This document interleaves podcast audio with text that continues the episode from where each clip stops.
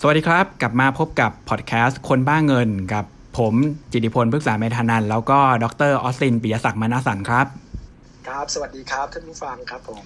วันนี้เรามาคุยกันเรื่องเศรษฐกิจแล้วก็สังคมหลังจากวิกฤตโควิด -19 กันต่อนะครับ ก็เตรียมพร้อมที่จะรับมือกับการกลับมาเปิดนะครับของภาคธุรกิจนะครับ แล้วก็ของภาคเศรษฐกิจนะว่าหลังจากวิกฤตโควิด -19 นี่เราจะมีภาพยังไง แต่ว่าจุดหนึ่งที่ผมคิดว่าสำคัญมากๆนะครับ แล้วเราก็น่าจะต้องทำความเข้าใจกันไว้ก็คือ ปัญหาของภาครัฐนะครับ ซึ่งเราจะเห็นว่าภาครัฐทั่วโลกเนี่ยขาดดุลทางการคลังเยอะมากในช่วงวิกฤตโควิด -19 ที่ผ่านมานะครับวันนี้เลยชวนดร.ออสตินมาคุยกันว่า การขาดดุลทางการคลังเนี่ยมันจะส่งผลกระทบอย่างไรในอนาคตนะครับทั้ง action หรือว่าพฤติกรรมของทางภาครัฐเองนะครับแล้วก็น่าจะคุยกันไปถึงว่าใน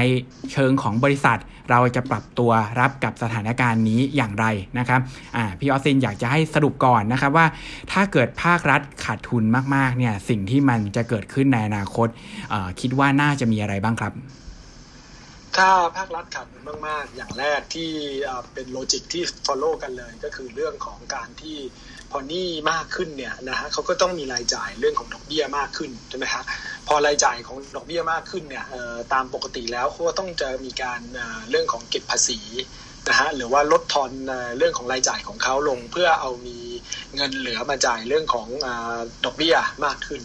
นะครับผมฉะนั้นจริง ๆ ในระยะต่อไปถ้าลิงก์เข้าสู่ของคนนะครับผมเข้าสู่ของภาพเศรษฐกิจโดยรวมแน่นอนว่าพอมีหนี้มากขึ้นเนี่ยนะฮะการระดมทุนของภาครัฐมีมากขึ้นเนี่ยตามหลักการเนี่ยดอกเบี้ยจะสูงอันที่หนึ่งนะฮะเพราะว่าเป็นเหมือนกับการที่ดึงดึงเงินสภาพคล่องออกจากระบบนะอันที่สองคือเรื่องของตัวภาษีจะเพิ่มขึ้นนะฮะ สองสองประเด็นนี้เป็นประเด็นที่ไม่ค่อยเขาเรียกว่าไม่ค่อยดีนักต่อภาพธุรกิจเท่าไหร่ นะครับผมแต่ว่าในคราวนี้ผมมองว่ามันอาจจะมีความแตกต่างกันบ้าง อย่างเช่นเรื่องของดอกดอกเบี้ยที่จะสูงเนี่ยอาจจะไม่ได้สูงขึ้นมากหรือไม่ได้สูงด้วยซ้ำเลย เพราะว่าอาจจะมีการเข้ามาช่วยของฝั่งด้านของภาคธนาคารกลางหรือแบงก์ชาตินะครับผมส่วนเรื่องของการขึ้นภาษีมากๆเนี่ยก็อาจจะขึ้นได้ค่อนข้างยากในระยะต่อไป เพราะว่าเศรษฐกิจมันซึมเจ้านะฮะยิ่งไปขึ้นก็ยิ่งไปกดเศรษฐกิจอีก ฉะนั้นสิ่งที่เห็นว่าถ้าจะต้องขึ้นแล้วเนี่ยอาจจะเป็นภาษีในแง่ของฐานทรัพย์สินซะมากกว่า อย่างเช่น เรื่องของภาษีตัวเรื่องของภาษีที่ดิน เรื่องของภาษีแคปิตอลเกนภาษีลาบลอยอะไรต่างๆเนี่ยอาจจะเห็นเห็นรูปแบบแบบนี้มากขึ้นครับผม อืมแล้วในฝั่งของตัวเลขเศรษฐกิจเนี่ย มันก็มีคนพูดอยู่เหมือนกันว่าเงินเฟ้อเนี่ยเป็น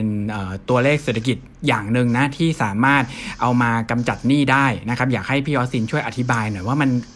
ดินามิกนี่มันเป็นยังไงบ้างครับ คือหลักๆของมันก็คือว่าเวลาเราดูหนี้สาธารณะนะเราดูก็หลักๆก็คือเทียบกับ GDP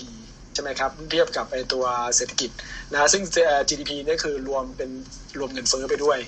นะฉะนั้นถ้าเผื่อตัวนี้เรื่องของเงินเฟ้อเนี่ยมีปริมาณที่สูงขึ้นอัตราเพิ่มขึ้นเนี่ยมันก็ทำให้ในเรื่องของอัตราส่วนนี้เนี่ยไอ้ส่วนข้างล่างเนี่ยมันสูงขึ้นใช่ไหมฮะ public debt หรือนี่สาธารณะต่อ GDP GDP สูงขึ้นนะฮะ GDP ที่รวมเงินเฟ้อสูงขึ้นเนี่ยตัวนี่สาธารณะสัดส่วนมันก็จะลดลงอันนี้เป็นตัวที่ 1 ตัวที่ 2 ก็คือตามหลักการทั่วไปว่าถ้าเผื่อเงินเฟ้อมันสูงขึ้น ตัวมูลค่าที่แท้จริงของหนี้หรือของอะไรก็ตามเนี่ยมันก็ลดลง นะครับผมฉะนั้นในช่วงที่ผ่านมาอย่างสมัยสงครามโลกครั้งที่2เนี่ยย้อนไปไกลหน่อยนึงนะตอนนั้นเนี่ยแต่ก่อนเรื่องของภาพรัฐของอเมริกากับของอังกฤษเนี่ยโอ้โหนี่เขาบานเลยนะ เพราะว่าเขาไปกู้เงินมาเพื่อลบเพื่ออะไรต่ออะไรเนี่ยสัดส่วนนี่ต่อ GDP เนี่ยร้อยกว่าเปอร์เซ็นต์ถึง 200 กว่าเปอร์เซ็นต์นะในของอเมริกากับของยุโรปของอังกฤษ แต่พอในช่วงผ่านไปในช่วง 70 80 พอมาถึงช่วง 80 เนี่ย สัดส่วนนี้สาธารณะต่อ GDP เหลือของอเมริกาเหลือ 26เปอร์เซ็นต์เองของอังกฤษเหลือ 40 กว่าเปอร์เซ็นต์จาก 200 กว่าเปอร์เซ็นต์อันนี้หลักๆเนี่ยมันคือเพราะว่าเรื่องของตัว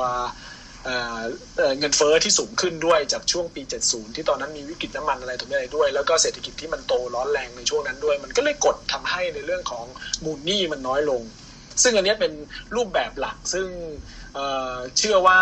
ในระยะต่อไปนะครับผมก็อาจจะเห็นการที่ทางการเนี่ยอาจจะปล่อยให้เงินเฟ้อขึ้นมาบ้างนะครับผมเพื่อที่จะทำให้มูลหนี้เนี่ยมูลค่านี้ที่แท้จริงน้อยลง แล้วก็สัดส่วนน้อยลงอย่างที่เรียนไปครับผมอืม ก็ค่อนข้างน่าสนใจนะครับ เพราะฉะนั้นผมสรุปให้ฟังเลยนะครับว่า แนวทางการจัดการการขาดดุลทางการคลังในอนาคตเนี่ยมันก็มีทั้งโอกาสและมันก็มีทั้งความเสี่ยงสำหรับภาคธุรกิจนะครับ อย่างโอกาสเนี่ยก็เห็นได้ชัดเจนเลยอย่างที่ดรออสซินบอกไปนะครับว่า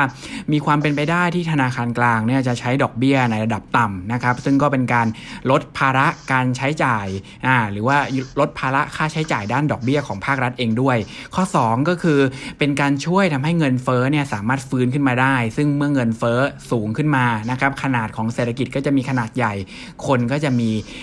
ความสามารถในการใช้หนี้มากขึ้น ในขณะเดียวกันนะครับความเสี่ยงก็มีอยู่ในเชิงของภาษีนะครับภาษีมีโอกาสที่จะปรับตัวสูงขึ้นได้นะครับแต่ว่าดรออสินก็บอกเหมือนกันว่า ภาษีถ้าเป็นในมุมของทางด้านการใช้จ่ายเนี่ยเราบอกว่าอาจจะยังปรับขึ้นได้ไม่เร็วขนาดนั้น เพราะว่าเศรษฐกิจยังอยู่ในช่วงที่ชะลอตัวอยู่นะครับแต่ว่าถ้าเกิดเป็นภาษีในแง่ของภาษีสินทรัพย์นะครับ อันนี้มีความเสี่ยงที่จะปรับตัวขึ้นได้นะครับ ซึ่งตรงนี้ถ้าเป็นภาคธุรกิจนะครับแล้วก็เป็นนักลงทุนเนี่ยก็ต้องระมัดระวังไว้หน่อยนะครับถ้าเกิดใครมีที่ดินเปล่าๆ ก็น่าจะเอาที่ดินนั้นมาใช้ให้เกิดประโยชน์มากขึ้นนะครับ เพราะว่าในอนาคตก็มีโอกาสที่จะโดนเก็บภาษีมากขึ้นครับ